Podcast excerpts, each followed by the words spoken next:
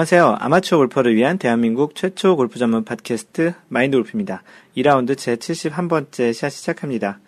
마인드 골프 애청자 여러분, 지난 한 주 즐거운 골프 라이프를 보내셨는지요?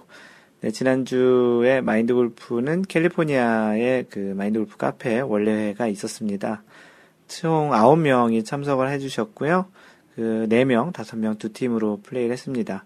같이 뭐 저녁도 먹고 수다도 좀 많이 떨고 집에 오니까 12시 정도 됐던데요. 참석해 주신 여러분들 일일이 뭐 이름 아이디를 거명하지 않더라도 다시 한번 그 고맙다고 얘기 드리고요. 원래가 계속 이렇게 뭐 사람 많지는 않지만 아직은 뭐 사람이 많은 것보다는 뭐 이렇게 좀 어떻게 보면 오손도손 이렇게 하는 것도 괜찮은 것 같습니다. 뭐 이 자리를 빌어서 이 그 모임을 그 지금 코디네이트 그렇게 주, 그 주선해주고 계시는 앤디님 그리고 허짱님에게 항상 감사다 감사하다라는 얘기를 또 이렇게 전해드리고요. 그 마인드 골프가 지금 오늘 71번째 샷, 2라운드 71번째 샷을 진행하고 있는데 이제 72번째 샷을 하면 이제 라운드 2가 끝납니다. 그래서 라운드 3, 이제 시즌 3를 이제 진행을 할 건데, 세 번째 라운드에서 여러분들이 그 어떤 그 아이디어를 그 주시면 그것들을 좀 골프가 생각해서 반영을 좀 하려고 하고 있는데요. 지난번 70번 샷에서도 그 많은 분들이 이제 아이디어 주셨던 걸 소개해드렸고, 그 중에 현재 어, 강력하게 지금 생각을 하고 진짜 고민을 많이 하고 있는 부분 중에 하나가 그 룰북 그 골프 룰북을 이제 3라운드를 통해서 한번 다 리뷰를 하는 그 섹션을 추가하는 부분을 지금 고려를 하고 있습니다. 그리고 마인드 골프가 생각했던 것 중에 하나는 그 주에 있었던 골프 소식 중에 그 지금 하고 있는 PGA, LPGA, 뭐 유로피언 PGA 투어에 대한 그 이야기 말고 그 골프 업계에서 있는 이야기 중에 좀, 좀 흥미롭거나 또 재미있거나 아니면 좀 여러분들이 알면 좋을 만한 그런 소식을 전하는 코너를 마인드 골프가 준비를 해보려고 합니다. 그 대부분은 이제 기사에 있는 내용 중에 마인드 골프가 발췌를 해서 그 내용 위주로 설명을 하고 또 마인드 골프가 첨언을 할 것이 있으면 첨언 뭐 그렇게 해서 진행을 하려는 코너를 지금 하나 생각하고 있고요. 그 선수 인물 탐구 이거는 뭐 어떨 때는 아 이걸 계속 해야 되나라는 생각이 들기도 한데 뭐 또 반응이 뭐 딱히 없습니다. 좋아하시는지 안 좋아하시는지 잘 몰라서 어 마인드 골프가 특별히 방송을 위해서 뭔가를 준비하는 일은 많지는 않은데 사실은 이 선수 인물 탐구하면서 좀 여기에 시간이 제일 많이 투입이 되거든요. 아무래도 뭐 이거는 다 외워서 외운다기보다도 그냥 평상시 알고 있는 정도로는 이제 내용이 불충분할 것 같아서 뭐 가장 많이 참고하는 게 위키피디아를 참고를 많이 하고요.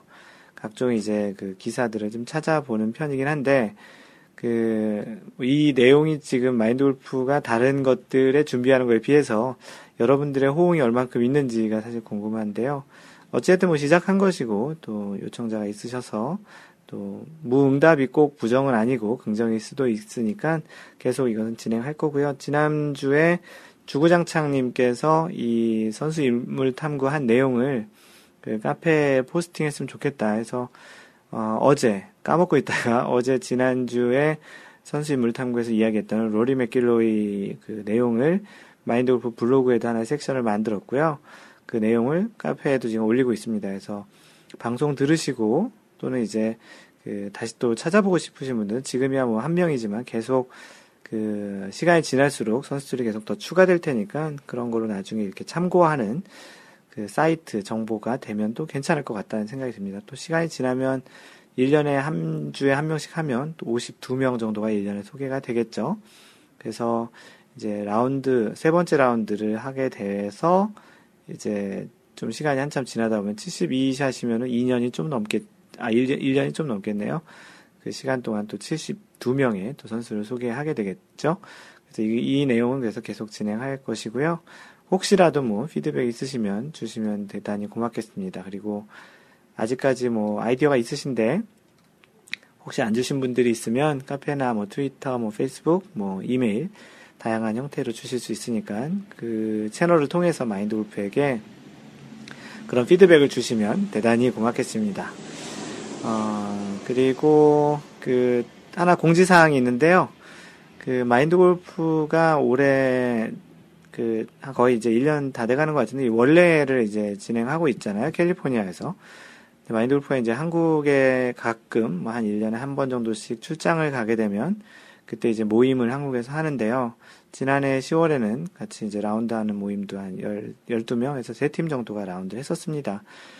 어, 근데 이제 마인드 골프 한국에 있지 않다 보니까 카페 회원님들 간에도 라운드를 할 수 있는 그런 자리가 있으면 좋겠다라는 생각 하는데, 뭐 마인드 골프가 이렇게 선뜻 나서질 않고 있으니 여러분들이 마음만 있고, 그 실제 모이는 자리가 한 번도 없었던 것 같아서요. 어, 마인드 골프가 이제 그런 자리를 만들어 보려고 이제 건프님께서도 그 한국에서는 언제 원래 같은 거 하냐고 뭐 원래는 아니더라도 분기회라도 했으면 좋겠다 그런 의견도 주시고 해서 또 건프님이 또 적극 도와주신다고 하셔서 이제 9월 달에 뭐 마인드 골프가 아마도 없을 텐데 그럼에도 불구하고 그냥 여러분 회원님들끼리 같이 라운드 할 수 있는 자리를 마인드 골프가 한번 마련을 해보려고 지금 카페에 그 날짜를 한 네 가지, 네, 한 네 가지 정도 그 날짜를 해서 지금 설문조사를 하고 있습니다. 그래서 그 설문조사한 내용 중에 가장 많이 그 선택한 그 날짜를 기준으로 일단은 확정을 하고요. 이번 달, 한 다음 주 한 금요일 정도까지, 다음 주 한, 아, 다음 주 금요일? 한 열흘 정도 설문을 할 거니까 다음 주 한 금요일 정도까지 이 설문을 하고, 그 다음에 이제 그 결과를 가지고 날짜 확정해서 그 예약을 잡으려고 합니다. 그래서 현재 지금 뭐 투표를 하고 계신데요. 어, 현재 총 투표하신 분들이 어, 한 10분 정도, 10분 더 되시는구나. 한 12명 정도 투표를 하셨고요. 그 날짜가 이렇습니다. 그 9월 17일, 그 9월 달에가 그 추석이 있더라고요. 그래서 9월 7일, 8일, 9일이 추석 연휴, 일요일, 월요일, 화요일 연휴인데 뭐 그 주에는 아무래도 뭐 추석 연휴를 보내고 났으니까 골프 치러 가기가 여러모로 좀 다양한 형태의 이유 때문에 안 될 것 같아서 그 다음 주인 9월 17일 평일날 두 개를 잡았고요. 평일 9월 17일하고 그 다음 주 수요일인 9월 24일 그리고 또 주말 중에 뭐 일요일보다는 토요일이 낫겠죠. 그래서 토요일 주말은 9월 20일 하고 아 9월 13일, 9월 20일 이렇게 이제 토요일 두 개랑 이제 그 평일 두 개를 이렇게 해서 또는 이제 뭐 이번엔 참석하기 힘들겠다 해서 이렇게 다섯 개 중에 이제 선택하는 것으로 그 지금 투표를 진행하고 있습니다. 그래서 예, 투표 마감일은 이제 다음 주 금요일 정도 되고요. 그 전까지 이제 투표한 걸로 이제 결정을 할 건데 현재는 그 참석하신 11분 중에 어 9월 17일 수요일 평일이 이제 다섯 분 나오셨습니다. 그러니까 9월 17일로 이제 최종 확정이 되면 현재에서 더 추가가 안 되더라도 최소한 한 팀은 마련이 될 것 같고요. 뭐 9월 17일에 나중에 확정하면 또 다시 또 이제 또 추가될 분도 있을 것 같으니까 일단은 최소한 한 팀은 라운드가 될것 같고 뭐 한 팀이라도 있으면 진행을 하고 그렇게 해서 이제 매달 뭐 이렇게 자주 여러분들 같이 라운드 할 수 있는 그런 자리를 마인드 골프가 마련을 해 보려고 하니 어, 관심 있으신 분들은 카페에 들어오셔서 뭐 그렇게 되면 카페 가입을 하셔야 되겠죠. 카페에 오셔서 그 투표를 해주셔도 되고 댓글을 달아주셔도 되고 아니면 뭐 나중에 결정되면 그때 결정하셔도 됩니다. 날짜가 하나 확정되면 대신 날짜가 본인이 희망하시는 뭐 주중이든 주말이든 그 정도라도 희망하시는 날짜가 있으면 그 들어오셔서 투표를 해주시면 대단히 고맙겠습니다. 그 추가적으로 이제 뭐 다음 주에 이제 투표가 그 최종적으로 끝나고 나면 날짜 확정한 거로 다시 한번 알려드리도록 하겠습니다. 예, PGA 소식을 전해드리겠습니다. 그 PGA에서는 카밀로 비에라스가 오랜만에 이제 우승을 했는데요. 그 특이한 퍼팅 그 라인 읽기로 유명한 자세죠. 뭐 약간 전갈처럼 이렇게 바닥에 거의 그린 바닥에 붙어서 라인 읽기를 하는데 뭐 별명으로 이제 스파이더맨이라는 또 별명을 갖고도 있습니다. 그 마지막 날 일곱 타를 이제 줄이는 그런 그 막판에 이제 꽤 많은 타수를 줄였죠. 그 선전한 끝에 역전 우승을 했고요. 3라운드까지 1위를 하고 있던 닉 와트니는 이제 이븐 파로 예, 그치면서 우승을 하지 못했습니다. 이번 대회는 윈댐 챔피언십이었고요. 이 윈댐 챔피언십은 이제 요번 주에 이제 진행 시작을 하는 페덱스컵 플레이오프 대회를 이제 어떻게 보면은 이제 시즌의 마지막 대회죠. 윈댐 챔피언십이. 그래서 이 윈댐 챔피언십이 끝나고 나면 이제 이번 주부터 그 페덱스컵 포인트 랭킹 125위까지만 출전하는 그 페덱스컵 포인트 그 페덱스컵 플레이오프 레이스가 진행을 합니다. 그건 조금 이따 좀 더 자세히 설명을 드리고요. 이 카밀로 비에라스가 이번 우승으로 세계 랭킹이 142계단 꽤 무려 꽤 많이 상승했죠. 거꾸로 이야기하면 그동안 좀 한때 좀 잘 치다가 좀 부진했다라는 이야기입니다. 그래서 142계단 상승해서 112위에 올라왔습니다. 예, 1위는 어, 지금 3주 연속 로리 맥길로이가 이제 계속 자리를 유지하고 있고요. 2위 아담 스캇과 두, 2, 2포인트. 2포인트는 꽤 큰 포인트입니다. 뭐 1, 1위가 지금 한 13포인트대니까 그 포인트 차이 12포인트인가요? 하여튼 그 정도니까 꽤 포인트 2포인트 꽤 큰 차이고요. 그 점점 이제 아마도 아담 스캇과 격차가 좀 벌어질 것으로 예상이 되고요. 10위권 내에서는 제이슨 데이와 필 미켈슨이 자리를 바꿔서 각각 9위와 10위를 하고 있습니다. 어, 참고로 한국 선수의 세계 랭킹 순위 중에 가장 높은 선수는 최경주고요. 75위, 김형성 99위, 노승열이 104위, 배상문이 159위 정도 되고 있습니다. 뭐 양용은은 이제 꽤 오랫동안 성적이 부진해서 지금 500위권 밖에 있고요. 어, 마인드 골프가 알기로는 이번 시즌에 이제 마지막으로 현재 이제 PGA 투어 출전권은 이제 없어지는 거로 알고 있습니다. 2009년 PGA 챔피언십에서 타이거 우즈를 역전 우승한 이후에 그렇다 할 만한 그런 좋은 성적이 별로 없어서 드디어 이제 그 PGA 출전권도 이제 마지막 이제 날아가게 된 것 같은데요. 뭐 끝은 아니겠죠. 뭐, 뭐 본인도 이제 생각이 있으실 테고 그래서 이제 양용은 선수가 이제 앞으로 PGA에서 당분간은 보이지 않을 것 같다라는 이야기를 전해드립니다. 네, 방금 전 이야기한 대로 이번 주부터는 PGA의 정규 투어는 아니고요. 플레이오프입니다. 어, 페덱스라는 그 세계적인 유통 물류회사가 그 스폰을 한그 페덱스 포인트 제도에 의해서 진행하는 플레이오프고요.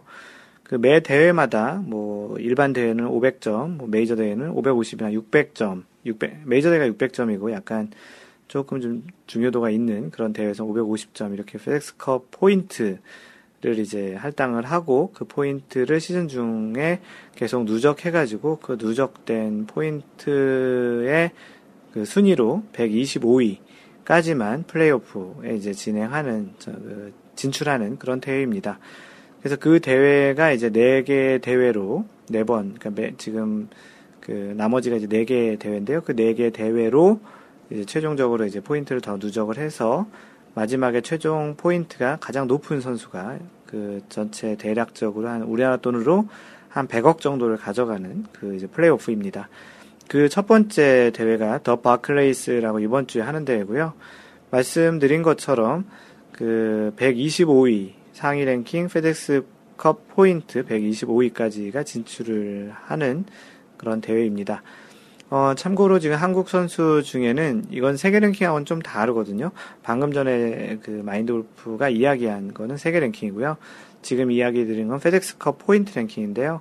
페덱스컵 포인트 랭킹이 현재 한국 선수가 노승열이 42위, 최경주가 54위, 그 배상문이 120위입니다. 125위까지 진출하기 때문에 배상문까지 진출을 하게 되어 있고요. 그 참고로 125위까지만 진출하는 첫 번째 바클레이스 대회가 끝나면 그 다음 대회가 도이치뱅크 챔피언십인데 거기는 25명이 이제 탈락을 하고 상위 100명이 진출을 합니다. 그리고 나서 이제 BMW 챔피언십으로 이제 이동을 하는데요. 그때 BMW 챔피언십은 또 상위 또 30명 정도가 없어져서 이제 상위 70명만 100위에서 그 30명을 뺀 70위만 진행을 하고 마지막 대인 더 투어 챔피언십에서는 40명을 또 빼서 70명에 40명 빼면 30명이잖아요. 최종적으로 그 30명이 그 페덱스컵 포인트를 가지고 이제 레이스를 벌이고 1등이 100억 정도를 가져갑니다. 참고로 처음에 두, 두 대회인 바클레이스랑 도이치뱅크 챔피언십은 36홀이 지난 다음에 컷오프가 있는 그런 그 경기를 진행하고요. 그 세 번째, 네 번째인 BMW 챔피언십하고 더 투어 챔피언십은 그 컷오프 없이 모든 선수가 끝까지 4라운드까지 진행하는 그런 대회로 그 형식으로 진행하니까 이번 주부터 그 페덱스컵 그 플레이오프니까 이제는 그 단지 그냥 순위뿐만 아니고 그 순위에 따른 페덱스컵 포인트의 누적되는 그 포인트를 보는 걸로 또 그 관전 포인트를 보시면 좀 더 대회가 재밌을 겁니다. 아마도 중계하면서 그런 내용들을 설명을 해 주긴 하겠지만 뭐 마인드 골프 팟캐스트 통해서 또는 마인드 골프가 이미 썼던 글을 통해서 좀 더 이 시스템을 포인트 시스템을 좀 더 알고 그 경기를 본다면 좀 더 재미있지 않을까 싶습니다. 어, 참고로 이 대회는 2007년부터 페덱스컵 포인트, 페덱스컵 플레이오프 포인트 제도가 시작이 됐고요. 어, 원래 맨 처음에 시작됐던 이유는 시즌이 굉장히 일찍 끝나잖아요. 지금 9월도 안 됐는데 PGA 투어가 시즌이 끝나서 그 다음 시즌이 시작할 때까지 너무 공백도 크고 뭐 사람들이 또 볼만한 거리도 없어서 이제 이런 그 약간 이벤트성 굉장히 큰 돈을 그 투자해서 많은 선수들이 참여할 수 있는 그런 대회를 만든 거고요. 그렇게 해서 이제 만든 대회라는 걸 뭐 참고로 알고 계시면 좋겠습니다. 네, 다음으로 LPGA 소식을 전해드리면 이미 뭐 많은 분들이 알고 있을 겁니다. 그 지난주에 LPGA 챔피언십이 있었는데요. 거기에서 그 박, 박인비, 박인비가 역전 우승을 했죠. 그 1위를 유지하던 그 브리트니 린싱컴 선수가 굉장히 장타를 그 골프장이 또 그 전장이 좀 꽤 길어서 장타에게 좀 유리하다는 그런 것도 있고 해서 그랬는지 브리트니 린싱컴이 이제 계속 선두를 유지하고 있었죠. 그러다가 그 18번 홀에 이제 3펏을 해가지고 박인비가 먼저 끝냈지만 한타를 잃고 있는 상태였으나 어, 브리트니 린시컴이 이제 3퍼트 하면서 동타가 되고 그래서 이제 연장을 갔는데 이제 거기서 박인비가 버디 펏을 성공하면서 연장 첫 번째 홀에서 역전 우승을 하게 되었습니다. 그 박인비는 지난해에도 이 LPGA 챔피언십을 우승을 해서 그 디펜딩 챔피언이 2년 연속 우승을 하게 된 그런 대회고요. 이게 또 메이저 대회거든요. 그래서 메이저 대회 연속 그 두 번 우승을 이제 하게 된 거죠. 어, 뭐 그래서 현재 메이저 대회는 총 6승, 아, 5승을 하고 있는 것으로 알고 있습니다. 그 18번 홀에 그 박인비가 파를 하긴 했는데 그 파퍼시 굉장히 좀 인상적이었습니다. 왜냐하면 세 번째, 두 번째 샷이 GIR 온그린을 하지 못하고 어프로치 한 것이 그렇게 가깝게 가지 않았었거든요. 그래서 한, 한 4, 5m 정도 됐던 것 같은데 그 퍼팅이 그 홀로 들어가면서 그 어떻게 보면은 그 퍼팅이 연장전을 가게 만든 그런 거였죠. 만약에 그 퍼팅을 넣지 못해서 넣지 못해서 보기를 했다면 브리튼 윈스컴이 그냥 가볍게 보기 정도만 해도 되는 그런 상황이었기 때문에 뭐 충분히 우승을 했을 텐데 거기서 이제 파를 하면서 브리튼 윈스컴에게 약간의 그 정신적인 압박을 줄 수 있었던 것 같고요. 마지막에 그렇게 길지 않은 그 펏이었는데 어처구니 없게 짧게 치면서 그 다음 펏을 놓치게 된 것이죠. 연장전에서도 그렇게 길지 않은 펏이었는데 박인비는 넣었고 이제 브리트니 린시컴은 넣지 못해서 어 이제 또 그런 상황이 있었습니다. 브리트니 린시컴은 끝나고 나서도 이제 우는 모습을 보였는데 조금 좀 안타깝기도 하고 그랬죠. 어, 이 경기를 만약에 브리트니 린시컴이 우승을 했으면 올해 메이저 4개 대회를 다 미국이 우승하는 물론 다섯 번째 메이저가 아직 남아 있습니다. 에비앙 마스터즈라고 남아 있는데 그거는 작년부터 그 메이저에 포함된 대회라서 아직까지는 그렇게 그 5대 메이저라고 이렇게 얘기하는 데는 많이 그렇게 사람들이 알지 못하는 것 같은데요. 전통적으로 있었던 메이저 4개는 지금 올해 다 끝난 거죠. 그래서 이제 언론에서도, 미국 언론에서도 이 PGA 챔피언, LPGA 챔피언십을 그 브리트니 린시컴이 우승하면 American Slam을 한다. 미국인이 모든 그 4개 메이저를 다 우승한다고 이렇게 좀 많이 사전에 이제 소위 얘기한 설레발을 치고 그랬는데 어, 어떻게 하다 보니 이제 그 박인비가 우승을 해서 그런 기록은 어, 나올 수 없게 되었네요. 네, 박인비는 이번 대회 우승으로 세계 랭킹이 3위였었는데 한 계단 상승해서 세계 랭킹 2위로 올라왔습니다. 리디아고가 3위였었는데 자리 바꿈을 한 것이고요. 1위는 스테이시 루이스고요. 1위와는 현재 0.57포인트 차이로 많이 줄였습니다. 어, 다시 조만간 그 1위에 등극하기를 좀 기대해 보고요. 현재 10위권 내에서는 한국 선수가 박인비 그 2위, 그리고 유소연, 구위 두명 있는 상태입니다. 이번 주 LPGA는 그 캐나디안 펄시픽 어, 위민스 오픈을 하는데요. 어, 캐나다에서 하는 대회인데 이 대회가 그 리디아고가 우승을 연속 2년 하고 있는 대회입니다. 이번에 우승을 하면 3년 연속 우승하는 그런 대회에 도전을 하고 있는 건데요. 리디아고가 그 아마추어일 때 두 번 우승했던 그런 대회라 리디아고에게는 굉장히 그 인연이 있고 굉장히 좀 애착이 있는 그런 대회입니다. 그래서 그런지 리디아고도 메이저 대회보다는 이 대회 우승에 좀 더 더 관심이 많다라는 그런 이야기도 했는데요. 과연 그 리디아고가 이번 주에 있는 그 Canadian Pacific Women's Open에서 우승할지가 좀 그 관전 포인트가 되지 않을까 싶습니다. 이번 대회를 만약 우승한다면 3년 연속 대회 우승이기도 하지만 아마도 또 세계 랭킹 1위에도 또 도전할 수 있는 그런 계기가 될 것 같고 만약에 그 방송에서 들어보니 만약에 그 지난주에 있었던 LPGA 챔피언십에서 리디아고가 우승을 했다면 최연소 그 세계 랭킹 1위 그 그런 기록을 만들 그 좋은 기회였던 것 같은데요. 뭐 어쨌거나 이번 Canadian Pacific Women's Open에서 2년 연속 굉장히 좋은 성적을 보였기 때문에 과연 그 3년 연속 우승을 할지도 한번 귀추가 주목되는 대회입니다. 네, 이번 주 선수 인물 탐구는 PGA 윈댐 챔피언십에서 우승한 카밀로 비예가스를 소개하겠습니다.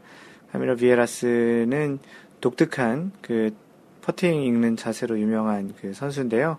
아마도 많이들 그 골프 보셨으면 그 독특한 그 퍼팅 읽는 자세로 알고 있을 텐데요. 본명은 카밀로 비예가스 리스트, 리스트레포가 이제 본명인데요. PGA에서 사용하는 그 이름은 카밀로 비에라스입니다.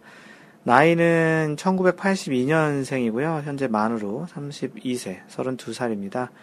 그 나라 국적이 이제 출생이 이제 콜롬비아고요. 그 현재 국적도 콜롬비아입니다. 현재 거주는 지금 미국의 플로리다에 거주하고 있는데요. 이 선수의 신체 구조가 굉장히 좀, 그, 그 인상적인데, 그 175cm에 73kg. 예, 지난주에 소개를 했던 로리 맥기로야 완벽하게 같은 신체 구조입니다. 175cm, 73kg로 이 선수도 굉장히 좀 인상적인 그 골프를 치는 선수인데요. 약간 느낌이 좀 비슷한 부분도 없지 않아 있습니다. 키가 175cm인데도 그런 장타를 치고 그 골프 선수로 이제 활동을 하고 있다는 보통 이제 미국 선수나 이렇게 서양 선수를 보면 180cm 넘는 경우가 많은데 이렇게 뭐, 뭐 작은 뭐 상대적으로 작은 체구로도 이제 선수 생활을 잘하고 있는 선수가 있으니 여러분들도 열심히 하시면 될 것 같다는 생각이 들고요. 로리 맥기로와 같은 신체, 완벽히 같은 신체 조건이라는 것이 또 나름 흥미로운 사실이었던 것 같습니다. 카밀로 비에라스의 아마추어 시절을 보면 그 뭐 나이는 정확히 모르겠는데 좀 어린 나이에 뭐 어떤 골프 선수들처럼 그 일반적인 골프 선수들처럼 어린 나이에 골프를 시작했고요. 16살에 아마추어 그랜드 슬램을 이룬 최초의 콜롬비아 선수라고 합니다. 그 아마추어 그랜드 슬램이 이제 National 주니어 챔피언십 스트로크 스트로크 플레이 방식에서 이제 우승을 했고 National 주니어 챔피언십인데 매치 플레이 방식에서도 우승을 했고 National 아마추어 챔피언십에도 우승했고 아마추어 컬럼비아 오픈에서도 이제 우승을 한 그 아마추어 그 그랜드 슬램을 16살에 이룬 최초의 컬럼비아 선수라고 합니다. 2001년에 그 아마추어 자격으로 콜롬비아 오픈을 우승한 두 번째 선수라고 하고요. 어, 굉장히 이제 아마추어 시절부터 이제 두각을 보였던 거죠. 1990년대에 그러한 그 10년, 그 90년대 통틀어 이제 활약이 좀 많아서 콜롬비아의 골프협회에서 그 Player of the Decade, 그 Decade가 10년이죠. 그 10년에 그 10년 동안 잘한 그 선수상, 선수로 이제 이렇게 호칭이 불리기도 했습니다. 그 대학은 University of Florida에서 플로리다 대학을 선수 장학으로 좀 입학을 했고요. 어, 대학 시절에서도 굉장히 두각을 많이 보이는 그런 모습이었는데요. 그 2001년 대학 시절에서 그 Southeastern Conference에서 올해 Freshman 1학년이죠. 올해 Freshman 수상도 했고 2002년과 2004년에는 올해의 선수상도 이제 그러니까 대학 시절에서도 많이 날렸던 그런 선수입니다.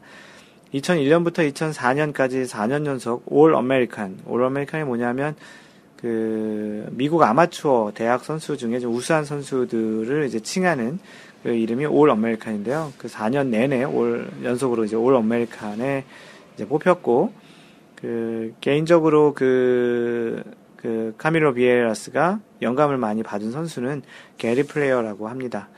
2006년에는 뭐 골프 다이제스트가 선정한 가장 섹시한 선수들의 이제 선정이 됐고 이 선수들 선정된 선수 중에는 타이거 우즈도 포함이 되어 있었다고 하네요. 그 제이 린드버그의 디자인의 옷을 입고 그 옷이 좀 많이 눈에 띄는 그런 섹시한 선수였던 것으로 기억이 나는데요. 옷도 참잘 입습니다. 패셔너블하게 좀 입는 편이고요. 아마추어 시절은 대략 이런 정도로 소개를 하고요. 2004년에 이제 프로 전향을 하게 되는데요. 2004년에 이제 프로 전향하면서 PGA 투어 카드를 획득합니다. 그래서 2005년부터 이제 그 프로 PGA 투어 활동을 하는데요. 크게 이제 처음엔 두각이 없다가 2006년에 이제 올해의 신인상 그 Rookie of the Year 그 상을 받게 되는 겁니다. 첫 9개 대회에서 그 두 번의 2위 성적과 이제 한 번의 3위 성적 그, 그 3위 성적을 냈던 대회는 그 최경주도 우승했던 The Players Championship입니다. 어, 그리고 2007년에는 이제 2006년 상금 랭킹 40위에 들어서 이제 마스터즈 출전 자격을 이제 획득하게 돼서 2007년에 처음으로 마스터즈에 출전을 했었고요. 2008년에는 이제 페덱스컵 포인트, 그 페덱스컵이 2007년부터 했는데 2008년 두 번째 해에 페덱스컵 플레이오프에 진출을 52위로 진출을 합니다. 1라운드 그 당시 이제 도이치뱅크 챔피언십이 첫 번째 대회였었는데 1라운드에서 에이런더 63타를 기록을 하고요. 그리고 또 두 번째, 세 번째 그, 그, 피텍스컵 플레이오프 대회를 거쳐서 최종 그 대회 전에 28위로 이제 순위까지를 상승시킵니다. 그 아까도 얘기 드렸던 듯이 이제 맨 마지막 플레이오프 대회는 그 30위, 상위 30위까지만 진출하는데 그 전에 이제 28위를 만들었기 때문에 마지막 30명이 진출하는 어, 최종 플레이오프에 진출했고 어, 그 대회에서 탑10 성적으로 끝내면서 최종 페덱스컵 포인트 순위는 24위로 마감을 한 좋은 성적을 냈네요. 2008년이 아마도 이 그 카밀로 비에라스에게는 가장 그 기록을 많이 냈던 그런 대회였던 것 같습니다. 2008년 그 BMW 챔피언십에서 PGA 첫 승을 하게 되는 것이고요. 마지막 마지막 그 BMW 챔피언십에서도 기록이 뭐가 있냐면 마지막 44홀 동안 3퍼트 없는 라운드를 합니다. 36홀이 이제 2라운드니까 두 번째 라운드에서부터 이제 후반부터 시작해서 최종 44번째 홀까지 이제 두 번째 라운드 13번째 홀 정도 되겠네요. 그 마지막 나, 그 44홀 동안 3퍼트 없는 라운드를 했고 이 44개 홀 중에 27개 홀이 원퍼시였다고 합니다. 대단한 거죠. 그래서 이 BMW 챔피언십에선 당연히 이 정도 실력이면 우승을 했겠죠. 그래서 이 대회 우승으로 세계 랭킹 18위까지 이제 올라갑니다. 어, 가장 좋은, 그 당시까지만 해도 가장 좋은 성적이었죠. 세계 랭킹 18위라면.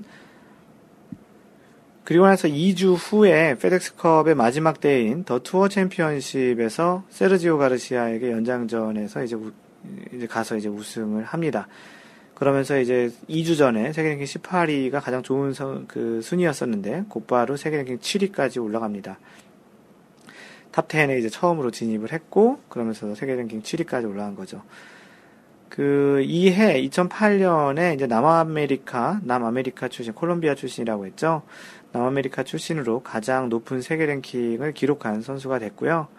PGA 상금 랭킹이 7위로 2008년 시즌을 마감합니다. 굉장히 에, 좋은 성적이죠. 그 카밀로 비에라스의 전체 그 프로 커리어 중에는 가장 좋았던 해였던 것 같습니다.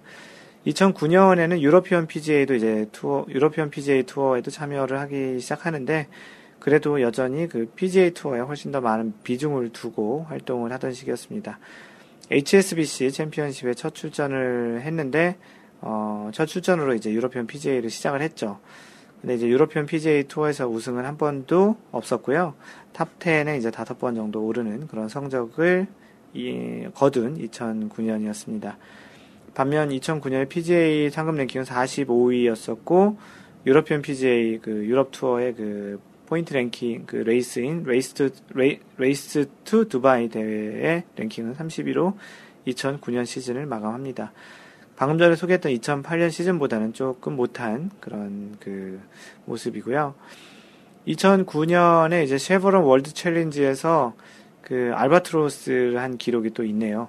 그 선수들도 이 알바트로스는 자주 하지 못하는 일반 대회에서도 이렇게 많이 보이지는 않죠. 왜냐하면 뭐 이글 정도는 뭐 자주 보이지만 이 알바트로스는 자주 보이지 않는데 위키피디아 그 기록에 보니 2009년 쉐버런 월드 챌린지에서 알바트로스 기록이 있습니다. 568야드 파5에서 어, 262야드를 남기고서 그것이 이제 직접 홀인이 돼가지고 알바트로스 기록이 있다고 합니다. 어, 그런 것처럼 뭐 선수들에게도 굉장히 어려운 게 알바트로스인데요. 마인드 골프도 개인적으로 뭐 홀인원도 해봤고 뭐 사이클 버디 뭐 60타대 그리고 최근에 66타 6언더 라베도 쳐봤고 뭐 이글도 해봤고요. 뭐 대부분의 것들을 다 해봤는데 아직까지 알바트로스는 아직 해보지 못했습니다. 뭐 50타대 타수를 치기는 힘들 것 같은데 뭐 지난 그리고 잠깐 얘기를 드리면 지난주 그 챔피언스 투어 그 시니어 투어라고 하는 그 챔피언스 투어에서 그 50세 먹은 그 케빈 그 러더 루슬랜드인가 아 정확히 기억이 안 나는데요. 그그 그 선수가 50세에 먹었는데 59타를 친 13언더를 쳐서 59타를 친 기록이 한 번 있었습니다. 뭐 50세 그렇게 치는 게 참 대단한 것 같은데요. 뭐 참고로 잠깐 기록 얘기를 하다가 옆으로 좀 샜네요. 2010년에 이제 카미로 비에레스는 디, 아, 더 혼다 클래식에서 PGA 세 번째 우승을 하게 됩니다. 그, PGA 세 번째 우승을 참 오랜만에 했죠. 2년 만에 거의 하게 된 건데요. 그, 그래도 이제 좀 다시 슬럼프인 것 같다가 다시 이제 우승을 하면서 좀 좋은 성적을 이제 만들어 가나 싶었는데, 다시 또 2011년, 12년에 이제 슬럼프를 빠지면서 투어 카드까지, PGA 투어 시즌을 뛰지 못하는 그 카드까지 잃게 됩니다. 그래서 그 큐스쿨을 가야 되는 그런 상황까지도 이제 가게 됐었는데요. 대신 이제 조건부로 출전할 수 있는 대회에만 이제 참석을 할 수 있었습니다. 그래서 과거 우승자를 초청한다라든지 아니면 그 스폰서 익잼션이라는 스폰서가의 어떤 특별한 면제로 인해서 초청을 하는 그런 대회를 주로 이제 참석을 했었고요. 뭐 성적이 괜찮아서 다시 2013년에 PGA 투어를 이제 활동을 하기 하게 됐고요. 2013년 페덱스컵 랭킹을 111로 끝내면서 2014년 투어 카드를 획득하게 됩니다. 그래서 올해 2014년부터 다시 이제 모든 투어의 대회를 참석 참여할 수 참가할 수 있었고요. 그러던 중에 지난주에 윈댐 챔피언십에서 거의 4년 만에 우승을 합니다. 그래서 이 우승으로 그 윈댐 챔피언십 우승으로 2015년에 있을 마스터즈 토너먼트의 출전권을 획득하게 됐고요. 앞으로 2년간 투어 출전 카드, 모든 그 full seed라고 하죠. full exemption이라고도 하는데 그 전체 2년 투어를 다 뛸 수 있는 그런 카드도 획득하게 된 지난주 윈댐 챔피언십 우승이었습니다.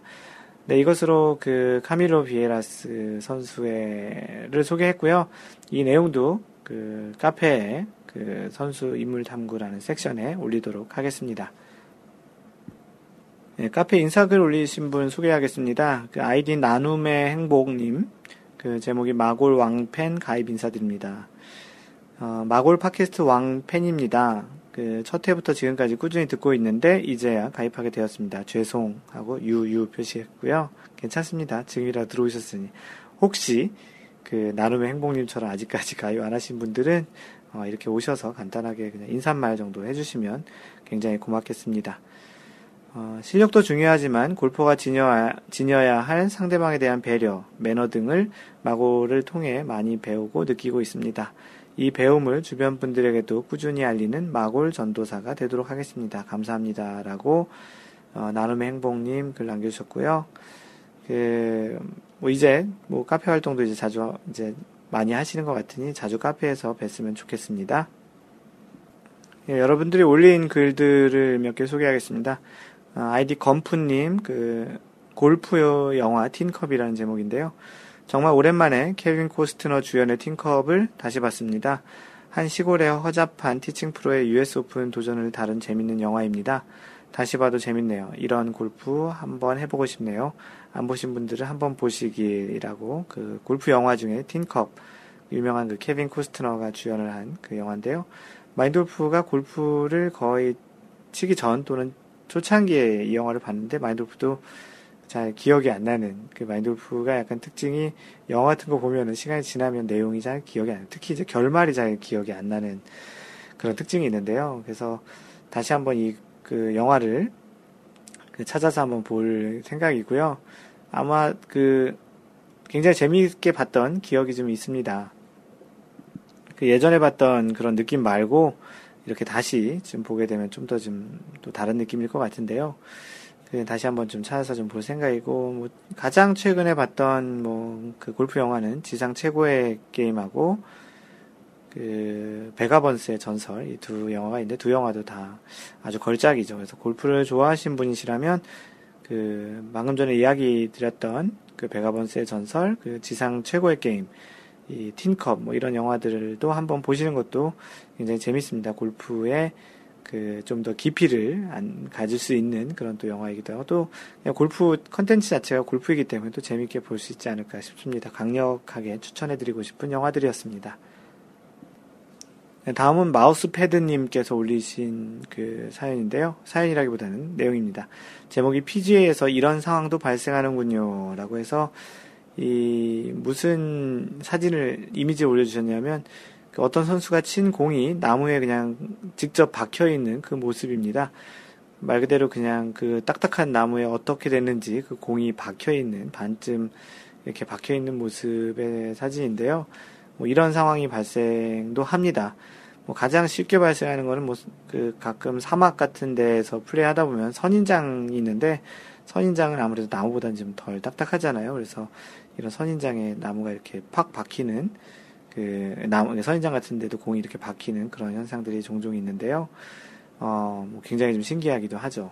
뭐 그냥 룰로 이야기하면 이런 경우에는 먼저 처, 뭐 자신의 공인지를 확인하는 게 제일 첫 번째 해야 될 일이고요.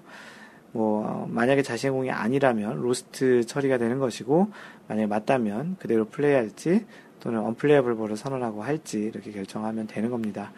나무에 박혔기 때문에 당연히 언플레이어블 볼을 선언하는 게 맞을 것 같고요.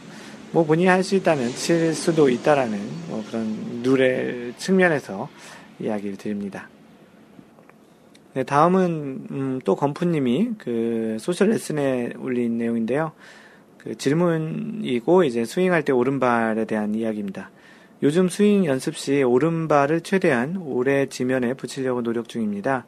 오른발을 최대한 오래 붙이고 release를 하려고 그 스윙을 바꾼 이후에는 드라이버는 fade 구질에서 draw 구질로 바뀌고 아이언샷은 정확성이 높아졌습니다. 가끔 왼쪽으로 당겨지는 샷이 나와서 그립은 강한 훅 그립에서 최대한 스퀘어하게 잡으려고 노력 교정 중입니다. 이 밖에 어떤 점들을 주의해야 할까요? 라고 질문을 올려주셨습니다. 그, 이제 스윙을 할 때 다운 스윙에서 임팩트 들어가면서 오른발을, 어, 많이 뛰는, 쉽게 얘기하면 타겟 반대 방향 쪽에서 그 스윙하는 분을 봤을 때 오른쪽 발바닥이 그 뒤에서 보이지 않게 이제 최대한 노력을 하려고 한다라는 건데요. 어, 피골 마니아님께서는 오른발 무릎이, 오른쪽 무릎이 몸 앞쪽으로 나오지 않게 어, 왼쪽 타겟 방향 쪽으로 밀어주는, 그러니까 이 오른쪽 무릎이 다운스윙 하면서 앞으로 kicking하는, 밀어내는 것보다는 타겟 방향 쪽으로 좀 밀어주는 게 이제 체중 이동과 그런 측면이 좋다라는 이야기를 주셨고요. 그 마인드 골프의 생각은 그 오른발을 아무래도 좀 잡아두면 몸의 오른쪽이 몸의 그 정면 쪽 그 앞으로 나오는 것이 좀 더 적어지기 때문에 스윙 궤도 측면에서 outside in으로 그 inside out 그러니까 outside in으로 나오는 그런 그 가능성이 좀 더 적어지는 거죠. 다시 말해서 좀 더 inside out 쪽 방향 쪽으로 이제 그 궤도가 좀 바뀔 수 있기 때문에 당연히 이제 draw 구질 쪽으로 이제 좀씩 변하는 것이 그 스윙의 메커니즘 적으로는 좀 맞는 것 같습니다. 그 단지 이제 스윙 궤도 자체가 좀 자칫 낮아, 낮아지는 소위 얘기하는 flat하게 갈 수 있는 현상이 생길 수도 있으니까 이 부분을 좀 유의하는 게 좋지 않을까 싶고요. 사실 예전에 이 임팩트시 오른발의 움직임이란 그런 주제로 얘기했던 그 카페에 그 글이 있어서 그 링크도 같이 올려드렸으니까 혹시 궁금하신 분들은 카페에 오셔서 이 글을 참고하시면 좋겠습니다. 네, 다음은 그 라운드 했던 내용들, 그리고 또 life best 라베 갱신하신 분들을 소개하겠습니다. 그 미국에 계시는 KJ 초이님은 어, 라베를 갱신했다고 하시면서 드디어 이제 이븐파가 라베가 되셨다고 합니다. 골프장은 마인드 골프도 자주 가는 그 마일스퀘어 골프 코스고요. 5년 아, 만에 마일스퀘어 플레이어스 코스를 방문했습니다. 어, 이 근처에 사시는데 여기를 거의 안 가보셨나 보네요. 마인드 골프는 최근에 필드 레슨 측면에도 그렇고 해서 이 필드 레슨 하기 괜찮은 골프장이거든요. 그래서 이제 마일스퀘어 골프장을 자주 가는데요. 5년 만에 가셨다고 하네요. 어, 오늘 날씨가 전반은 시원했는데 후반은 더웠습니다. 요즘 그렇죠, 날씨가.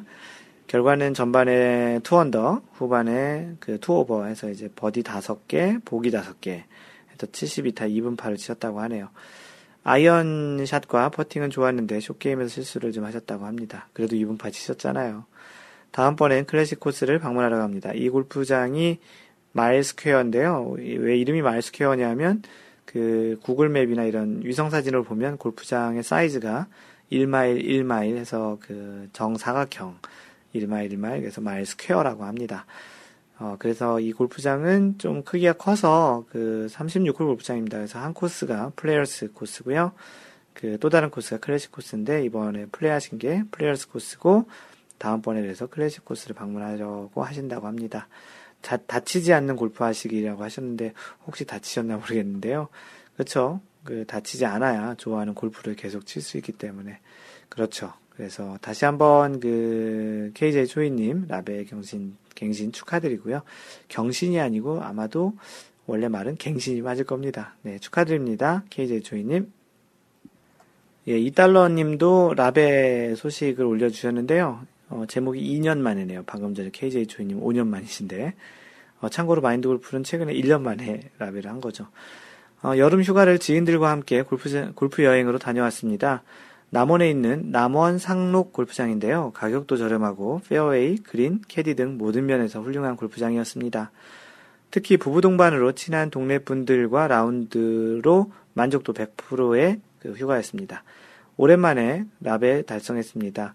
딸랑 한타를 줄이는데 그쳤지만 2년 전에는 그 100개 근처에서 왔다 갔다 하다가 운이 좋아서 한번 잘 친 라운드였다면 이번에 라베는 평균 스코어가 82, 85, 91로 이제 하향 안정되어서 더욱 의미가 있었던 것 같습니다. 그러네요. 전체적으로 실력이 한 10타 정도는 10타가 뭐야? 15타 정도는 줄은 것 같습니다. 어, 조만간 새로운 라베 기록을 올리길 바라며 라고 하시면서 스코어 카드 올려주셨는데요. 참 스코어 카드가 아주 이쁘게 전반 41개, 후반 41개에서 82타 스코어를 올려주셨습니다.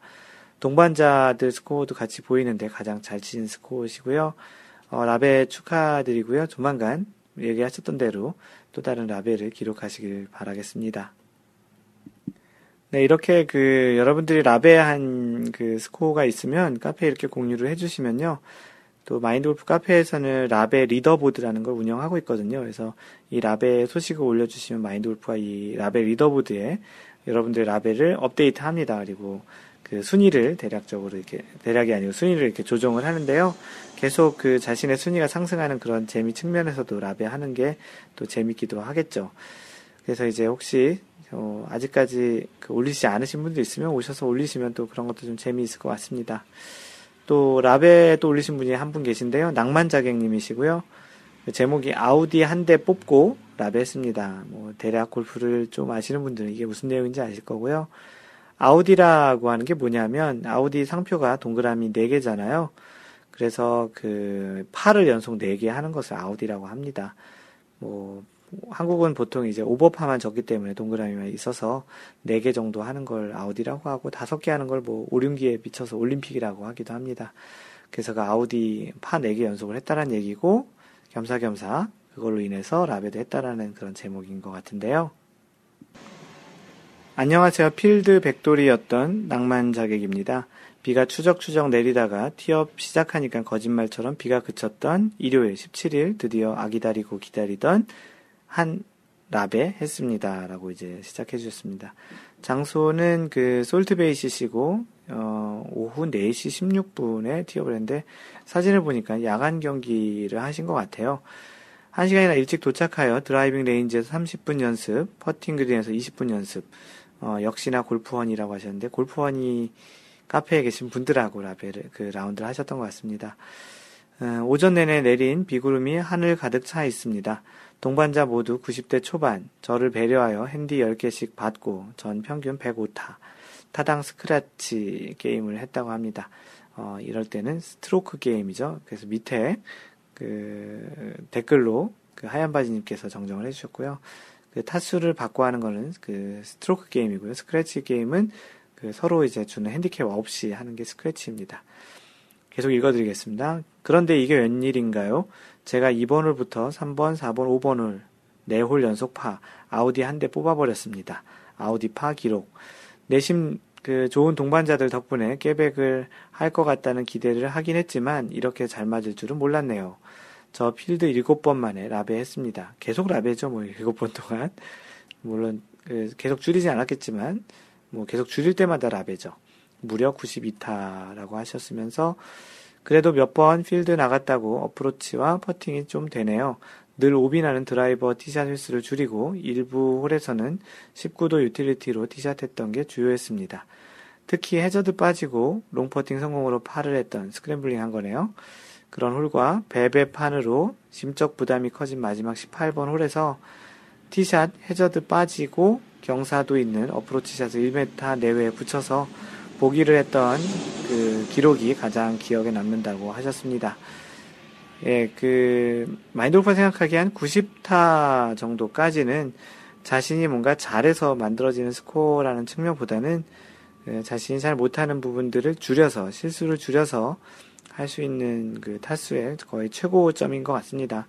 그리고 80타나 70타 대를 치시려면 그런 것에 더해서 기본적으로 자신의 기본기 또는 실력이 어느 정도 되어야 바탕이 되어야 가능한 타수인 것 같고요. 90개 정도까지는 내가 뭔가 잘해서 뭐 파나 버디를 한다는 생각보다는 실수를 줄여서 예를 들어서 뭐 두 홀에 한 타만 줄여도 아홉 타 하잖아요.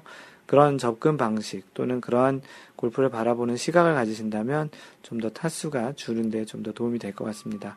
아무래도 실수를 한번 하면 그 데미지가 큰 타수 때이기 때문에 어, 그런 것 같고요. 아무래도 뭐 잘 치시는 분들은 또 리커버리 능력도 좋으니까 그런 데서 또 빈익빈 부익부가 있을 수도 있죠. 어, 다시 한번 그 낭만자기님 축하드리고요. 뭐, 워낙 그, 그 골프에 관심이 많고 연습도 많이 하시는 것 같은데, 다음에 또 조만간 라베 그, 그 신고하는 그 포스트가 보였으면 좋겠습니다. 네, 다음은 골프 이거 정말 궁금하다에 올려주신 내용인데요. 부하직전님, 안녕하세요. 부하직전입니다. 골프공의 제조 공정상 어쩔 수 없이 코어가 정중앙에서 약간 비껴난다라는 이야기를 들었습니다. 그래서 무게중심이 틀어지기 때문에 골프공의 중심을 표시해서 퍼팅이나 티샷을 할 때 방향을 맞춰서 치면 방향성이 향상된다라는 이야기가 있는데요. 어, 물론 확실히 마음의 안정 효과는 있을 것 같다고 봅니다. 더 자신 있게 샷을 할 수 있을 것 같다라는 생각 때문인데요. 플라시보 이펙트랄까요? 라고 해주셨는데 플라시보 이펙트는 위약 효과입니다. 그래서 어떤 게 이제 그게 마음적으로 그렇게 믿으면 몸도 그렇게 이제 반, 반응한다라는 건데요. 어, 과연 이게 실제로는 얼마만큼 차이를 주는지 모르겠네요. 회원님들 중에서 그 중심을 잡고 치시는 분들 있으신지요? 그리고 효과는 많이 보셨는지 궁금하여 질문 올려드립니다. 이 똑같은 내용에 대해서 예전에 그, 그 마인드골프 카페에 한번 얘기가 됐던 적이 있었고요. 그 링크를 좀 공유해 드렸고, 그 선수들 같은 경우는 뭐 이런 것들을 좀 고려해서 그 이제 좀 중심을 맞춰서 하는 선수들도 있다고 하는데요. 뭐 아마추어의 경우에는 뭐 이것으로 생기는 그 변동성, 뭐 아예 그 중심을 맞추지 못하면 아예 공 자체가 눈에 띄게 이렇게 뭐 변경이 된다든지 방향이 바뀐다든지 하는 정도면 아예 제품을 팔지도 못할 테니까 그런 측면을 보자면 아마추어 같은 경우에는 이것으로 생기는 변동성보다는 그 스트로크 자체, 뭐 티샷이든 아니면 퍼팅이든 그 스트로크 자체에서 발생하는 변동성이 훨씬 더 클 가능성이 있습니다. 물론 스트로크도 좋고 이렇게 하는 것도 좋겠지만 그런 부분을 이제 신경 써서 하는 것보다는 그 스윙 자신의 스윙을 좀 더 일정하고 좀 더좀 간결하고 더 좋게 이제 만드는데 좀 더 좀 집중하는 게 더 좋을 것 같고요. 마인드 골프는 이러한 것을 생각하고 그 골프를 쳐본 적은 없고요. 어, 뭐, 효과 있을 수 있겠지만, 뭐, 그런, 아직까지 정성은 없습니다. 그래서 그냥 일반적으로 시중에 나오는 마인드골프는 참고로 타이틀리스트 Pro V1 공을 쓰고 있고요. 그 공이 마인드골프한테는 경험적으로 제일 나은 것 같아서 쓰고 있는데, 이런 중심에 대한 그런, 그, 뭐, 믿음 또는 그런, 좀 더 그렇게 하는 게 더 좋겠다라는 또 경험, 또 아니면 그렇게 안 해서 좀 더, 좀, 다르다라는 그런 생각을 해본 적은 따로 없었습니다. 뭐 참고로 그 링크 해 주신 그 전에 있었던 토론 한번 참고해 보시는 것도 좋을 것 같습니다. 마크 플리즈님이 오랜만에 그 질문을 올려주셨는데요. 로리 맥킬로이가 커리어 그랜드 슬램을 하려면 다음 경기는 언제쯤인가요? 라고 해주셨습니다. 어, 그리고 혹시 커리어 그랜드 슬램을 두 바퀴, 그 커리어 그랜드 슬램을 두 번 하면 또 뭐라고 부르나요? 라고 하셨는데요. 로리 맥킬로이가 현재 지금 브리티시 오픈하고 PGA 챔피언십을 우승했죠. 올해 보통 이제 남자 대회 메이저 대회가 진행되는 순서가 마스터즈, 그다음 US 오픈, 브리티시 오픈, 디 오픈이죠. 디 오픈, 그다음에 PGA 챔피언십 이렇게 있는데 로리 맥킬로이가 우승한 거는 그 세 번째 대회와 네 번째 대회인 디 오픈 챔피언십과 PGA 챔피언십 우승했죠. 내년도에 그 첫 번째 대회가 마스터즈가 4월에 있는데 그 대회를 우승을 하게 되면 이제 커리어 그랜드 슬램이 되죠. 왜냐하면 지금까지 우승한 대회가 US 오픈, 디 오픈, 그리고 PGA 챔피언십 세 개 대회를 우승했기 때문에 그랜드 슬램을 우승하게 되면 커리어 그랜드 슬램이 되는 것이죠. 그래서 2015년 4월에 마스터즈가 있으니 그 대회 우승하면 커리어 그랜드 슬래머 슬램을 하는 사람이 되는 거고요. 각 대회를 두 번씩 우승하는 것은 별도로 부르는 것이 있는지 모르겠습니다. 마인드골프는 모르고요. 뭐 더블 그랜드 슬램 뭐 이런 거 되지 않을까요? 그래서 그런 용어는 따로 없는 것 같고요. 뭐 참고로 그런 그 슬램과 관련한 거는 뭐 한 해 그 메이저를 다 우승하면 그냥 그랜드 슬램이고 그그 그 사람의 경력 기간 동안 그 투어나 그런 활동하는 기간 동안 한 번씩이라도 우승하면 그게 커리어 그랜드 슬램이고 예전에 타이거 우즈가 했다라는 그, 그 네 개 대회를 연속으로 우승하는데 두 해에 걸쳐서 우승하는. 그래서 로리 맥길로이처럼 디오픈 챔피언십, PGA 챔피언십, 그리고 2015년에 마스터즈, US 오픈을 이렇게 네 번을 연속으로 우승한다면 그거를 타이거 슬램이라고 합니다. 타이거 우즈가 처음으로 그렇게 우승했기 때문에 타이거 슬램이라고 하고요.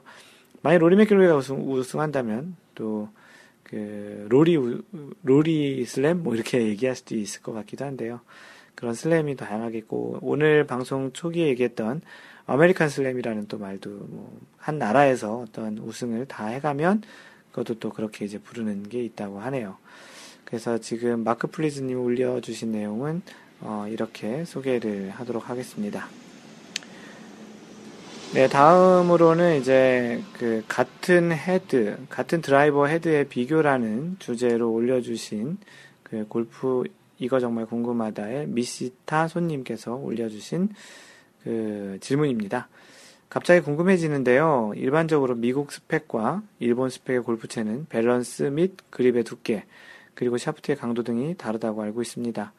그리고 예전에는 헤드와 샤프트가 분리되지 않는 채들이 많았는데, 뭐 요즘은 우드 종류도 어, 분리가 되는 어, 제품들이 많이 있죠. 그렇다면 질문입니다. 미국 스펙과 일본 스펙의 헤드에는 차이가 전혀 없을까요? 아시는 분 명쾌한 답변 부탁드립니다. 헤드만 동일하다면 굳이 비싼 일본 스펙의 채를 구입하고 싶지 않아서 그럽니다. 8.15 광복절에 즈음하여 라고 글을 올려주셨습니다. 그 마인드 골프가 이 일본 스펙과 그 미국 스펙의 차이를 정확히 뭐 똑같은 제품을 두 가지를 써본 적이 없어서 그, 그리고 또 그거에 대해서 따로 공부한 적이 없어서 정확히 얘기 드릴 수는 없는데요.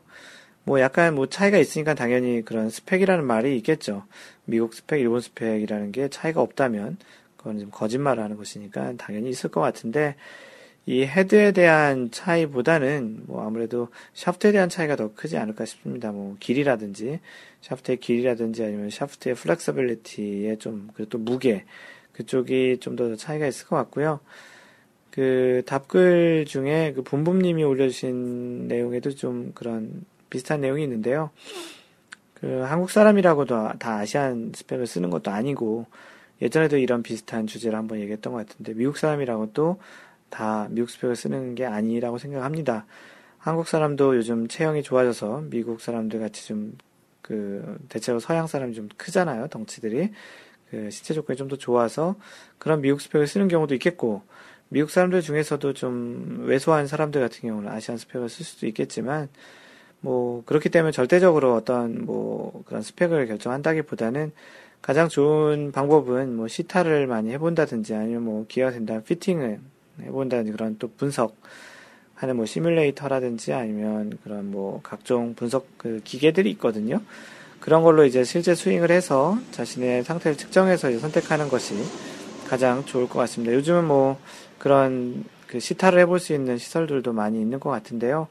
이러한 부분에 관심이 많으시면 적극적으로 그런 시설을 찾아가서 해보시는 게 좋을 것 같습니다. 단지 글로 어떻다 저떻다라는 거를 좀 믿으시는 것보다는 직접 본인이 스윙을 해서 그 본인의 스윙이 얼만큼 더 잘 맞는지를 직접 경험해 보시는 게 제일 좋을 것 같다라는 생각입니다.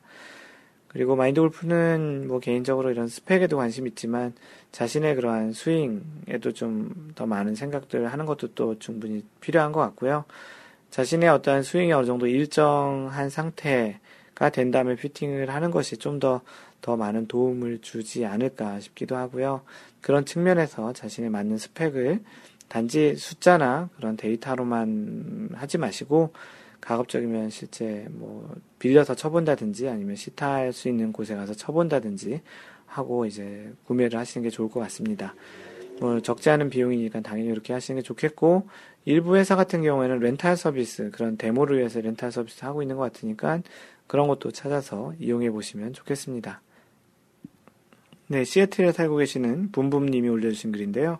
시애틀이 뭐 비로 많이 오기로 좀 유명하긴 한데 어, 비 오는 날의 골프 여러분들의 생각은 이라고 골프 토크에 올려주셨습니다.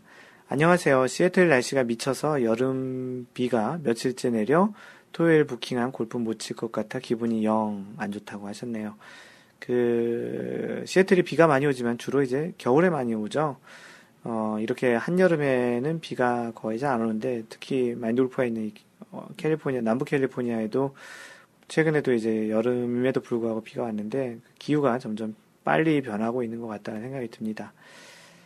어, 여러분은 비 오는 날에도 골프를 치시나요? 제가 비 오는 날 쳐보지 않아서 그런 사람은 거의 없는 것 같습니다. 같거든요.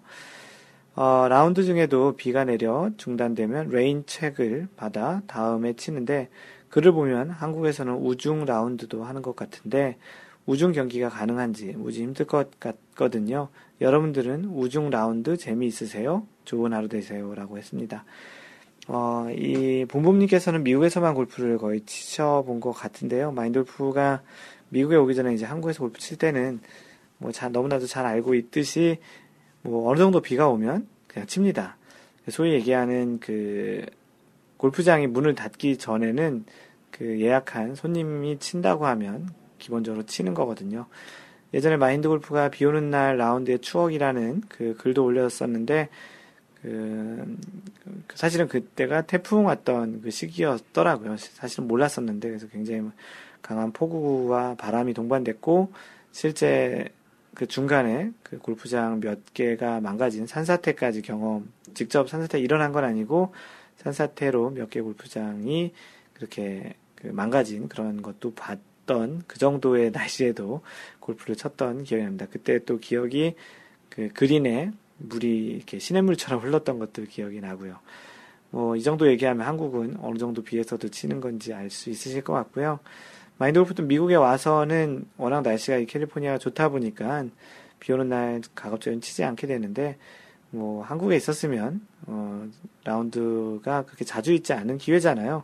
그러다 보니까 어떻게 해서든 그 기회가 있으면 비가 오든 눈이 오든 바람이 불든 치는 게 보통 일반적입니다. 그것이 이제 골프를 자주 칠 수 있는 환경에 있고 저렴하게 칠 수 있는 환경에 있는 것과의 가장 큰 차이라고 생각이 됩니다.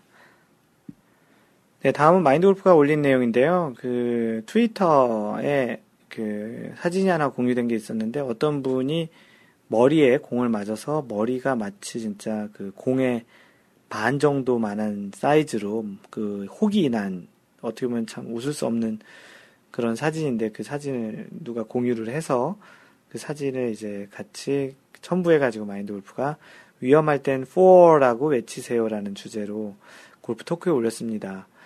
그, 뭐, 정확히는 한국에서는 보통 볼이라고 많이 얘기하죠. 볼, 그래서 앞에 조심하라고. 근데 원래 명칭은 for입니다. F-O-R이. 그래서 전방에 조심해라는 그런 게 원래 골프 용어인데요.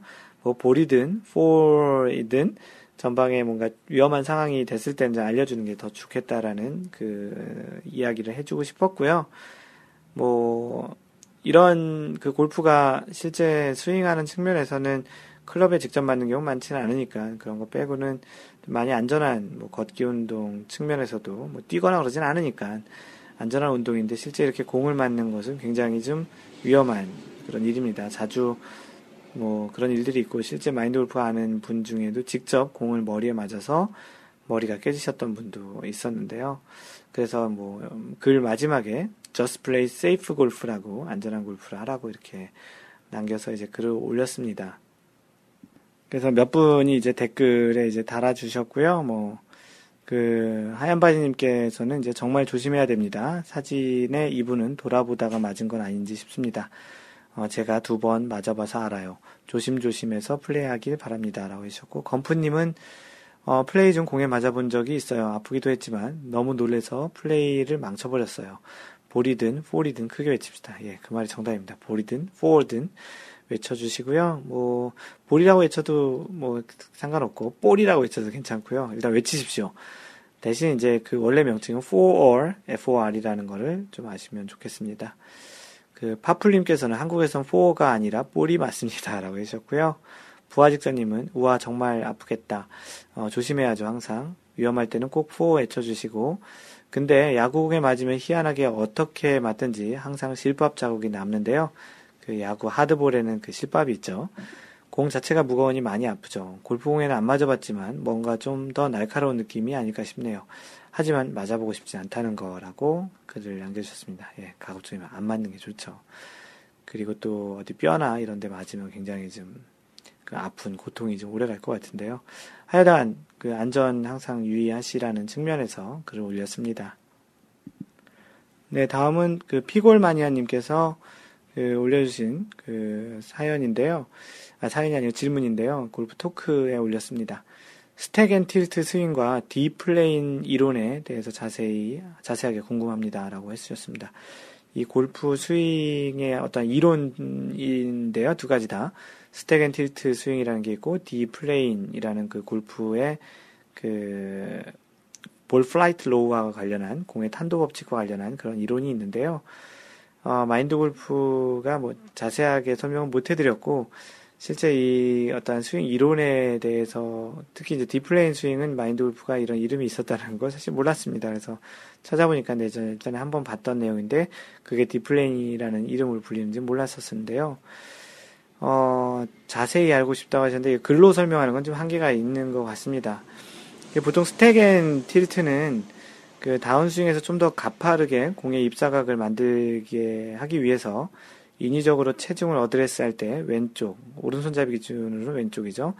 왼쪽에 두고 예를 들어서 뭐 45대 55 또는 뭐 40대 50, 뭐 50, 아니 40대 60 이렇게 왼쪽에 좀 더 더 지금 체중을 두고 takeaway를 하고 이제 다운스윙 하는 그런 스윙을 이제 stack and tilt죠. stack and tilt라는 게 말 그대로 한쪽에 쌓아서 기울여서 쌓은, 쌓아서 이제 뭔가 스윙을 한다라는, 체중을 쌓는다는 거죠. 뭐 주로 뒷땅을 치거나 캐스팅이 심한 분들, 뭐 좀 더 그 다운 블로의 스윙이 되기를 희망하는 분들의 경우, 또는 이제 뭐 스웨이가, 몸의 스웨이가 좀 백스윙 때 그 오른손잡이 기준으로 오른쪽으로 좀 몸이 밀리는 그런 현상이 있는 분들에게는 좀 도움이 되는 것 같은데요. 뭐 이런 stack and tilt의 또 단점들도 있긴 하죠. 그냥 몸의 턴을 거의 활용을 못, 많이 하지 못하거든요. 그런 측면엔 또 손실도 있는데 뭐 이 정도는 이제 뭐 스테인 틸트를 들어보신 분들은 대략 알 거겠고 마인드 골프가 쓴 내용에는 뭐 좀 더 궁금한 내용을 좀 구체적으로 얘기하면 좀 더 좋은 토론이 될 것 같다고 했습니다. 뭐 참고로 이 정도만 알고 계셔도 괜찮을 것 같고요. 혹시 뭐 스테겐 틸트를 이미 하고 계신 분도 있겠지만 뭐 자신이 너무 수위가 심하거나 뒷땅을 좀 많이 치는 분들은 뭐 약간의 그런 자세를 교정하는 측면에서 해볼 수 있는 시도인 것 같습니다.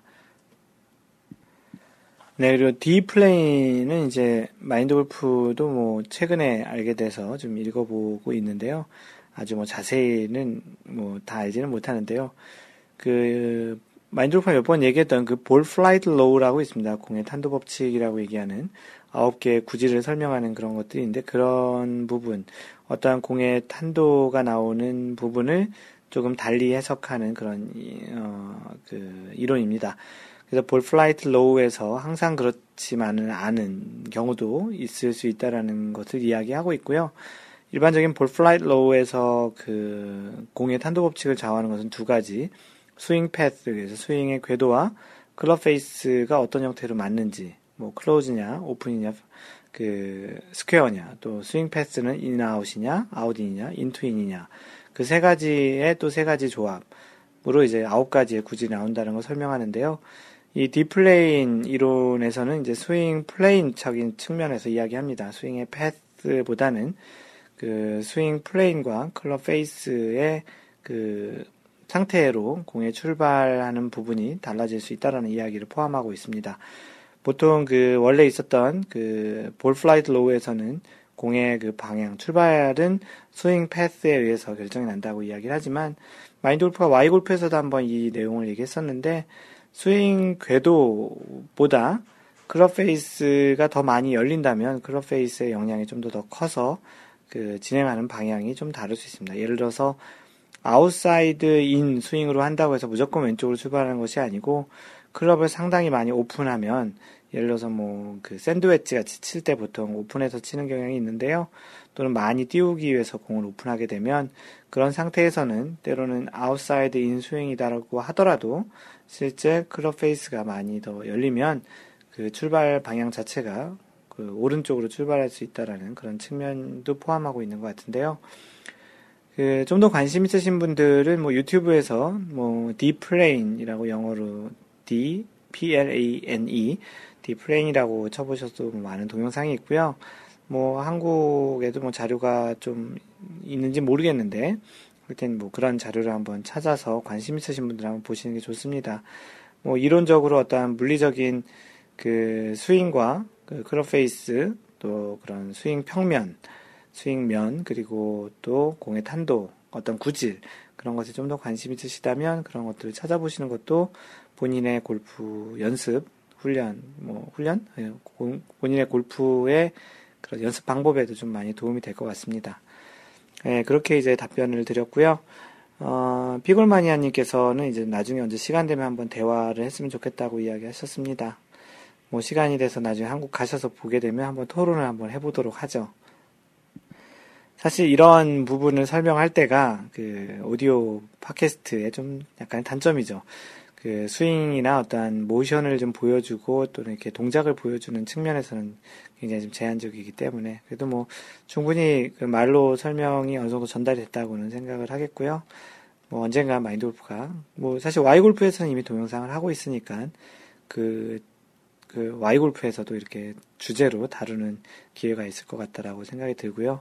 이런 스윙의 어떤 원리적인 측면을 동영상으로 보고 싶으신 분은 그 유튜브에 가서 마인드 골프의 와이 골프 그 대문자 Y 있잖아요. 뭐 원래는 Y, 왜라는 데에서 시작을 했고, 그 표기는 대문자 Y 골프라고 하고 있습니다.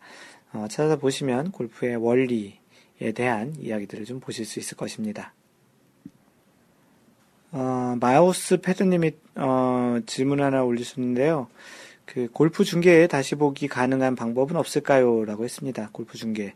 그 골프 경기 PGA나 LPGA를 다시 보기 할 수 있는 방법은 없나요? 어, 예를 들어 어, MLB 메이저리그 베이스볼의 경우에는 홈페이지에서도 전 경기 다시 보기 가능하고 애플 TV에서도 가능하고 앱에서도 가능하고 야구 같은 경우 메이저리그는 그렇게 다 다시 보기가 가능하다는데 여러 가지 방법이 있는데 유독 골프 중계는 TV에서 해줄 때가 아니면 볼 방법이 없네요. 혹시 PGA 유료 결제 회원이면 가능할까요? PGA 유료 결제 회원이 따로 있는지는 모르겠는데 어, 실제 PGA에서는 그런 VOD on demand 서비스를 안 하는 것 같습니다. 그 마인드 골프가 좀 찾아봤는데요. 한국 사이트 중에 그 SBS 골프 있잖아요. SBS 골프에서는 볼 수 있는 것 같습니다. 그래서 그 유료가 아니더라도 무료 회원도 가입해서 그 PGA의 그 on demand 과거 그 경기를 찾아서 볼 수 있게 돼 있으니까 마인드 골프가 그 답글로 공유를 해드렸으니까 그거 한번 참고해 보시고 그 혹시 이 팟캐스트 들으시는 분 중에도 그런 걸 찾아보시고 싶으신 분들은 SBS 골프에 가서 VOD 서비스를 찾아보시면 아마도 보실 수 있을 것입니다.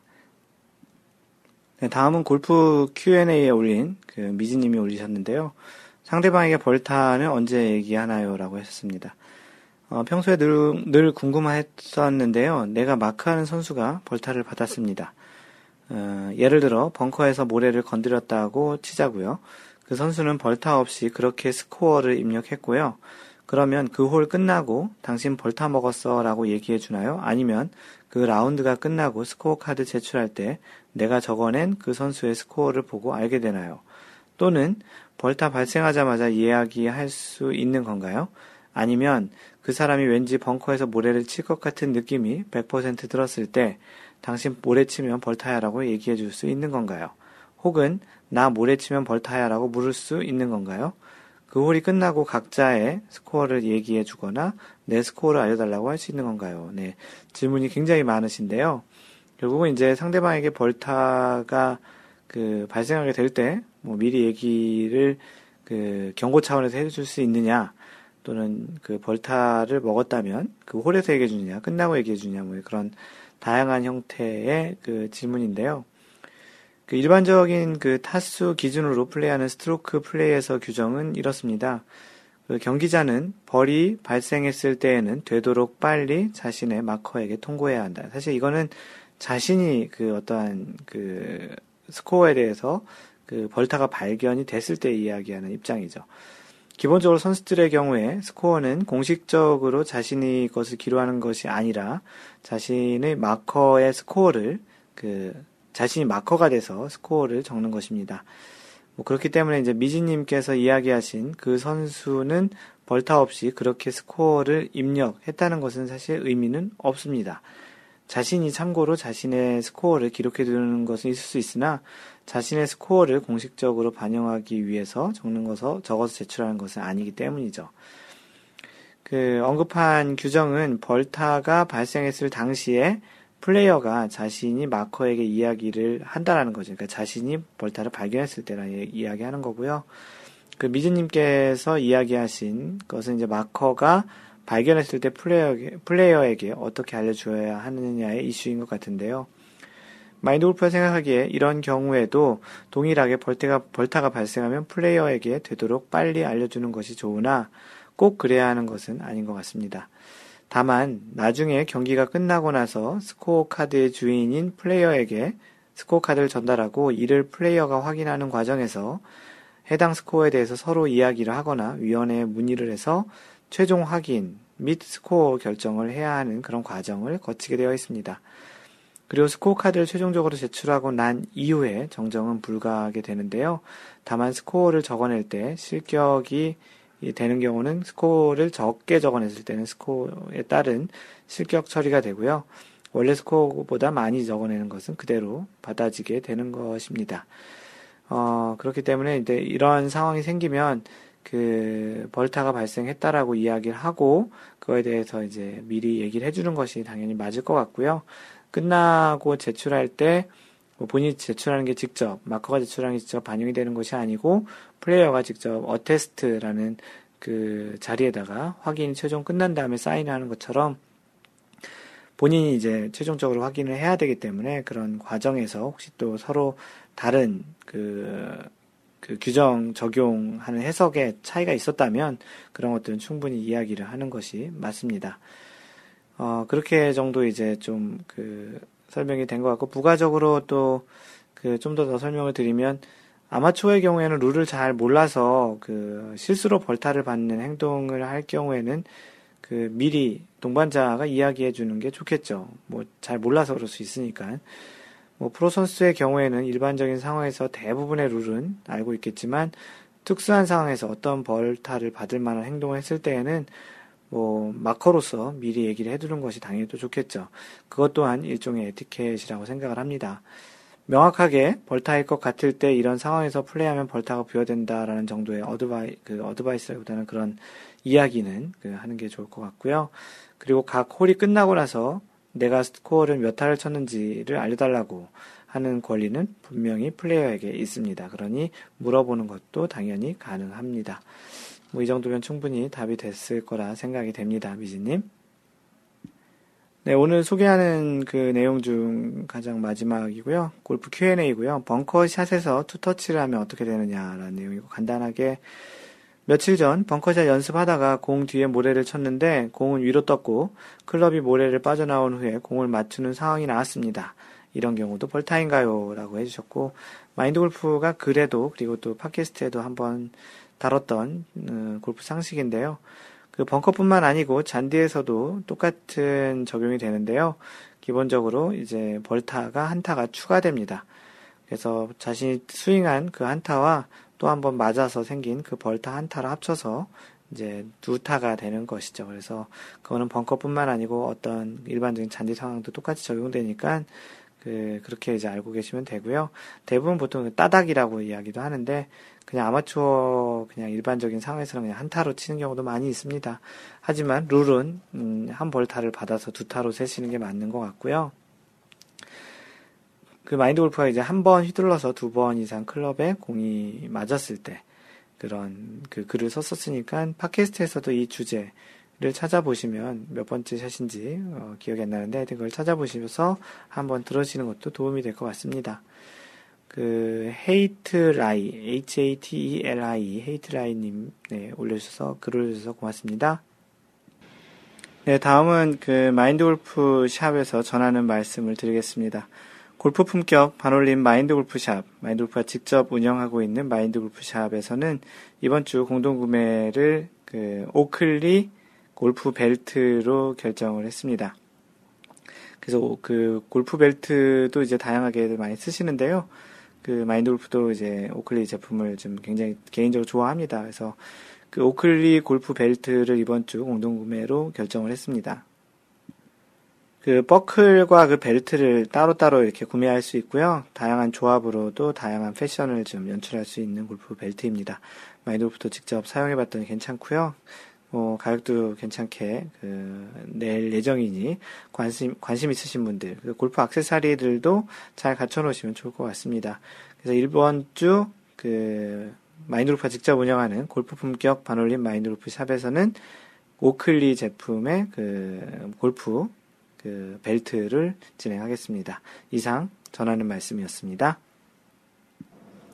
네, 다음은 마인드 골프가 준비한 그 내용을 이야기하겠습니다. 이번 주에 내용 할 그 주제는 그 골프 라운드에서 긍정적 긴장과 부정적 긴장의 영향 차이라는 그런 주제를 선택해 보았습니다. 골프를 하는 것 자체가 즐거움일 수도 있지만 또, 또, 그 또 기대를 하면서 또잘 맞았으면 좋겠다라는 또 그리고 또 불안한 마음에서 생기는 그런 긴장, 다양한 긴장들이 있는데 그런 것들이 어떠한 긍정적인 또 긴장도 있고 부정적인 긴장 상태가 있는데 그런 것들이 어떻게 조금씩 다를 수 있는지를 마인드 골프가 경험했던 그런 느낌으로 좀 전달을 해봐 드리려고 합니다.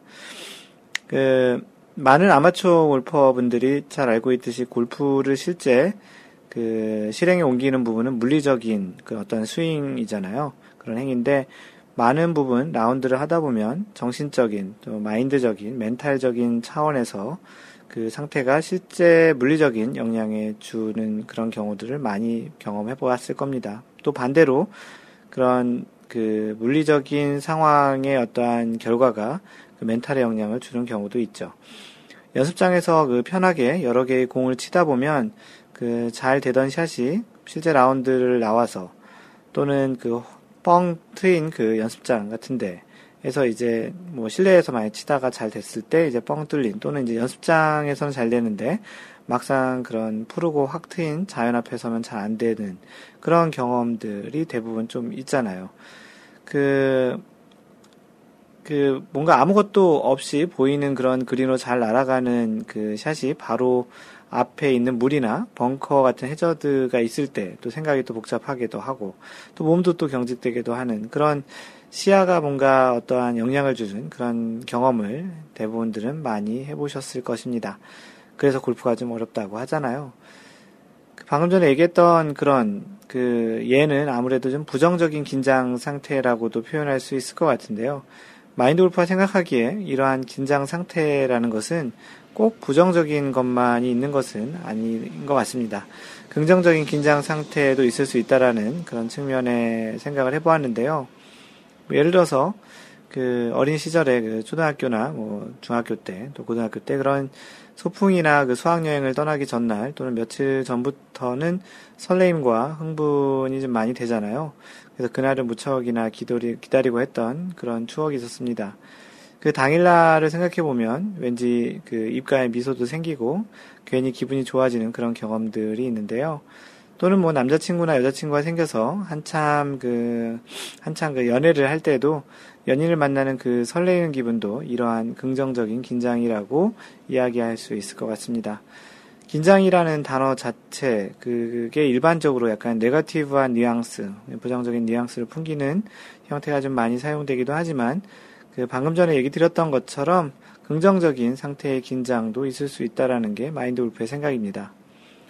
다시 골프 이야기로 돌아와서 이야기를 한번 생각해 보면, 보통의 그 주말 아마추어 골퍼들의 경우에는 비용이 적지 않아서 좀 비용이 많이 들잖아요. 비용이 많이 들어서 그 자주 라운드를 하지 못하는 경우가 많이 있습니다. 일주일에 한 번 하기도 쉽지 않죠. 어찌 보면 라운드가 1년에 연중 행사처럼 몇 번밖에 하지 못하는 경우도 좀 많이 있어서 그 라운드 예약을 보통 해놓고 나면 그날을 손꼽아 기다리는 경우가 좀 많이 있습니다. 뭐 마인드 골프도 한국에서 라운드 할 때는 이런 경우가 좀 많이 있었는데요.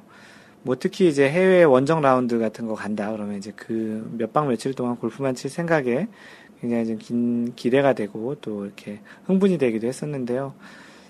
근데 사실 이제 마인드 골프가 지금 이제 미국에서 라운드를 자주 하더라도 그 뭐 횟수와 상관없이 여전히 골프 치러 가는 날은 뭐 좀 설레긴 하는데 정도의 차이는 좀 많이 좀 줄은 것 같아요.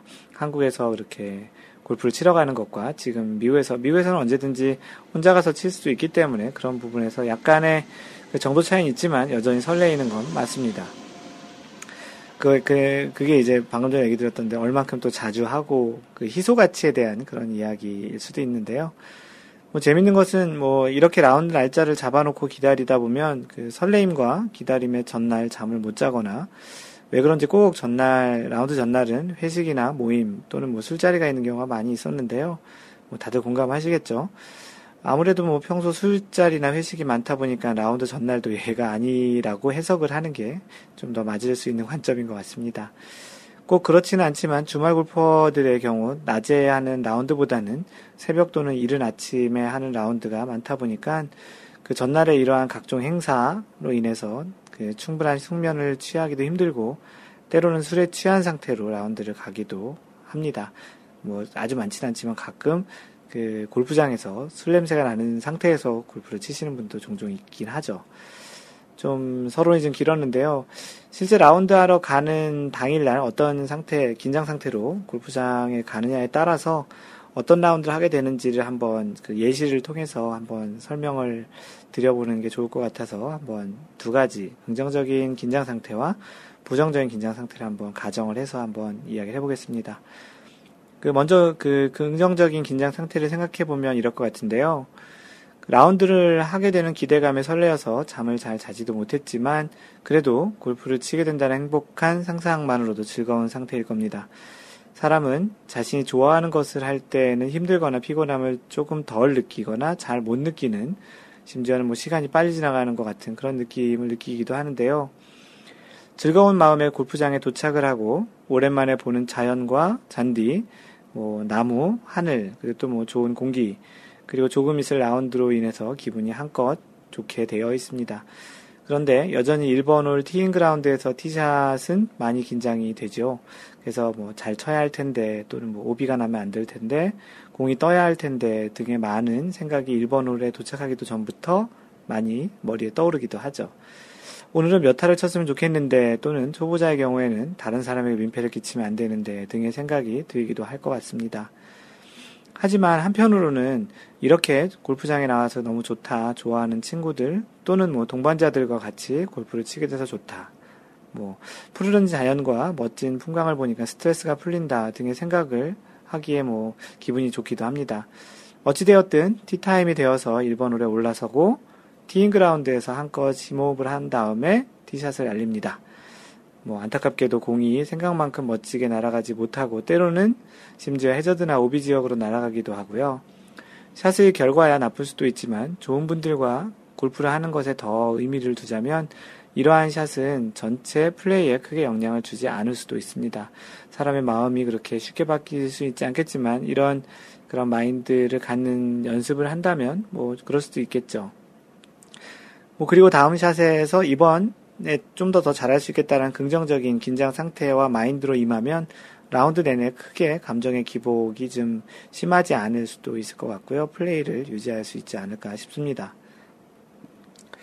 너무 좀 이상적인 내용인가요? 뭐, 그, 꼭 그렇지만은 않다고 생각합니다. 마인드 골프는 이런 생각을 하면서 라운드를 많이 했었고, 그래서 이제 그런 결과로 라운드를 하는 내내 굉장히 좀 좋은 느낌. 어떤 날은 뭐 잘 맞지 않을 수 있지만, 그래도 이렇게 이제 골프를 바라보고 그런 좋은 긍정적인 생각과 또는 이제 또 잘못할 수 있지만 그 다음 뭐 골프에서는 가장 중요한 샷이 다음 샷이다라는 말도 있는 것처럼 뭐 선수들도 항상 뭐 다 잘 치는 건 아니잖아요. 그래서 그 다음에 샷을 좀 더 집중하고 좀 더 더 잘할 수 있는 그런 상태를 만드는 게 더 중요하다는 측면에서 이런 생각을 해보았고요. 뭐 반면 뭐 부정적인 긴장 상태를 한번 가정해 보면요. 비슷하게 라운드를 하게 되는 긴장감으로 인해서 잠도 제대로 못 잔 경우도 있고, 아까도 이야기한 것처럼 회식이나 늦은 모임으로 충, 충분한 숙면을 못 취하거나 술이 덜 깬 경우도 있을 것입니다. 이런 상태로 아침에 일어나서 제일 먼저 어, 생각이 드는 것 중에 하나가, 어, 잠을 못 자서 샷이 안 좋을 것 같다. 뭐 술을 너무 많이 마셔서 스코어가 안 좋을 것 같다. 이런 등의 생각을 좀 하긴 하죠. 그래도 여전히 골프장 가는 길은 뭐 기분은 좋겠죠. 일본으로 티잉 그라운드에 올라가기 그 전에 많은 생각이 있습니다. 첫 티샷을 잘해야 될 텐데, 뭐 여기서 공이 해저드나 오비에 들어가서 죽으면, 아, 오늘 경기 자체가 잘 안 될 텐데. 아무래도 새벽 또는 이른 아침 티샷이니까 잠도 잘 못 자서 몸도 잘 안 풀린 상태라, 아, 이 긴장감은 사실 좀 더할 것 같습니다. 뭐 대부분이 뭐 그 새벽 라운드를 많이 하게 되잖아요. 그러나서 이제 드디어, 음, 첫 번째 그 친 샷이 잘 안 맞거나 해저드 또는 오비가 되어서 부정적인 긴장 상태로 생각을 계속 하게 되면 부정적인 생각을 계속 확장해 나갑니다. 원래 그 몸이 안 좋더라도 그냥 그 좋게 생각하거나 아니면 병원 가거나 뭐 이런 진찰을 받으면 되는데 그러지 않고 계속 안 좋은 생각을 하면 감기도 결국 암이 되는 그런 정도의 증상까지 본인이 해석을 하는데요. 그런 것들은 대부분 이렇게 많이 확장을 하게 됩니다. 안 좋은 생각들은. 그러면서 뭐 이거 큰일 났는데 다음 샷도 안 맞으면 어떡하지? 또는 뭐 타수를 줄이려면 길게 쳐야겠는데 뭐 이런 생각에 다음 샷에도 상당히 부담감이 또 가중되기도 합니다. 게다가 여기서 이어진 샷도 비슷하게 잘 맞지 않는다면 자신감이 이제 확 또 떨어지겠죠. 그 긴장 상태가 더 심해져서 몸도 더 경직되고 뭐 계속 이제 풀려가지 않겠다라는 그런 마음에 이제 많이 지배합니다. 뭐 오늘 경기를 전반적으로 망치겠다는 수준까지 이제 확장이 되기도 하는데요. 그러다 보면 그렇게 설레임으로 나온 골프 라운드가 자칫 중간에 중단하고 집에 가고 싶을 정도의 생각까지 미치는 정도가 있습니다. 오늘 완전히 뭐 멘붕 수준까지 왔다라는 뭐 그런 표현을 가끔 하기도 하잖아요. 동반자들과 즐겁게 라운드를 하지도 못하고 집에 오는 길에도 마음이 아주 찜찜하고 이제 그런 상태가 있는 경험들은 대부분 최소한 한 번 정도 있으실 것 같은데요. 방금 전에 드린 그 뭐 예가 조금은 좀 극단적인 면이 있을 것 같기도 하고 뭐 우리는 아마추어 골퍼도 사람인지라 두 가지 경우에서 긍정적인 긴장 상태를 유지하기보다는 부정적인 긴장 상태가 유지되는 것을 훨씬 더 많이 경험했을 겁니다. 하지만 소중한 시간과 비용을 들여서 하는 골프를 조금은 더 즐겁고 행복한 시간으로 만들 수 있는 방법이 있다면 이러한 긍정적인, 긍정적인 긴장을 좀 많이 유지하는 연습을 하고 그런 마인드 컨트롤을 하면서 골프에 임한다면 좋지 않을까 싶습니다. 쉽지는 않고요. 계속 이제 하다 보면 그런 게 이제 좀 몸에 배 수도 있는 것 같고요. 뭐 이런 방법을 시도해 보는 건 좀 어떨까요? 그 부정적 긴장 상태에 있는 동반자가 있을 수도 있잖아요. 본인이 그럴 수도 있고 조금은 편하게 골프를 칠 수 있게 또는 그 상황을 긍정적 긴장 상태로 바꿔줄 수 있게 도와준다면 더할 나위 없는 배려하는 그 동반자가 될 것 같습니다.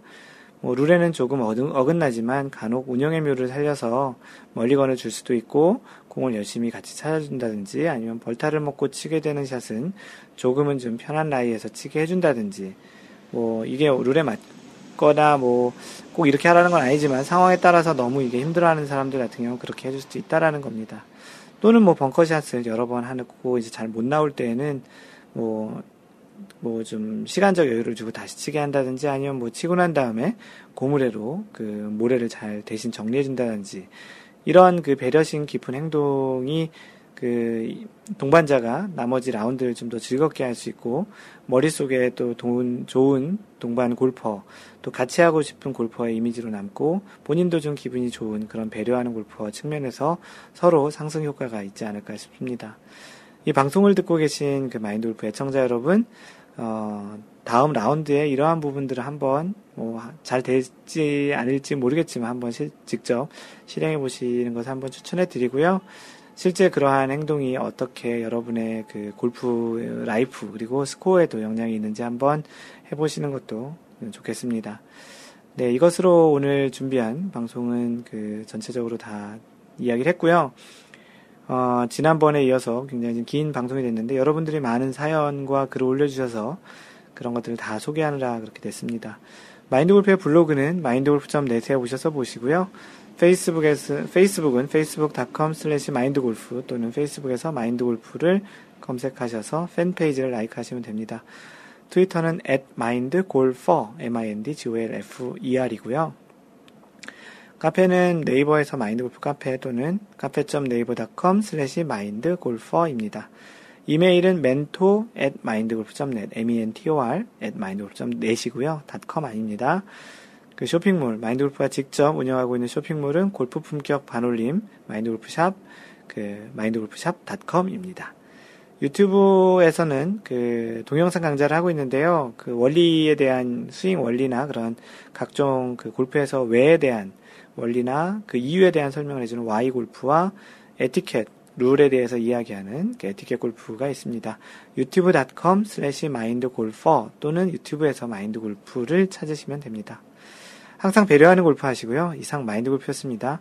제 2라운드 72번째, 제 2라운드의 마지막 샷인 72번째 샷을 다음번에 뵙겠습니다.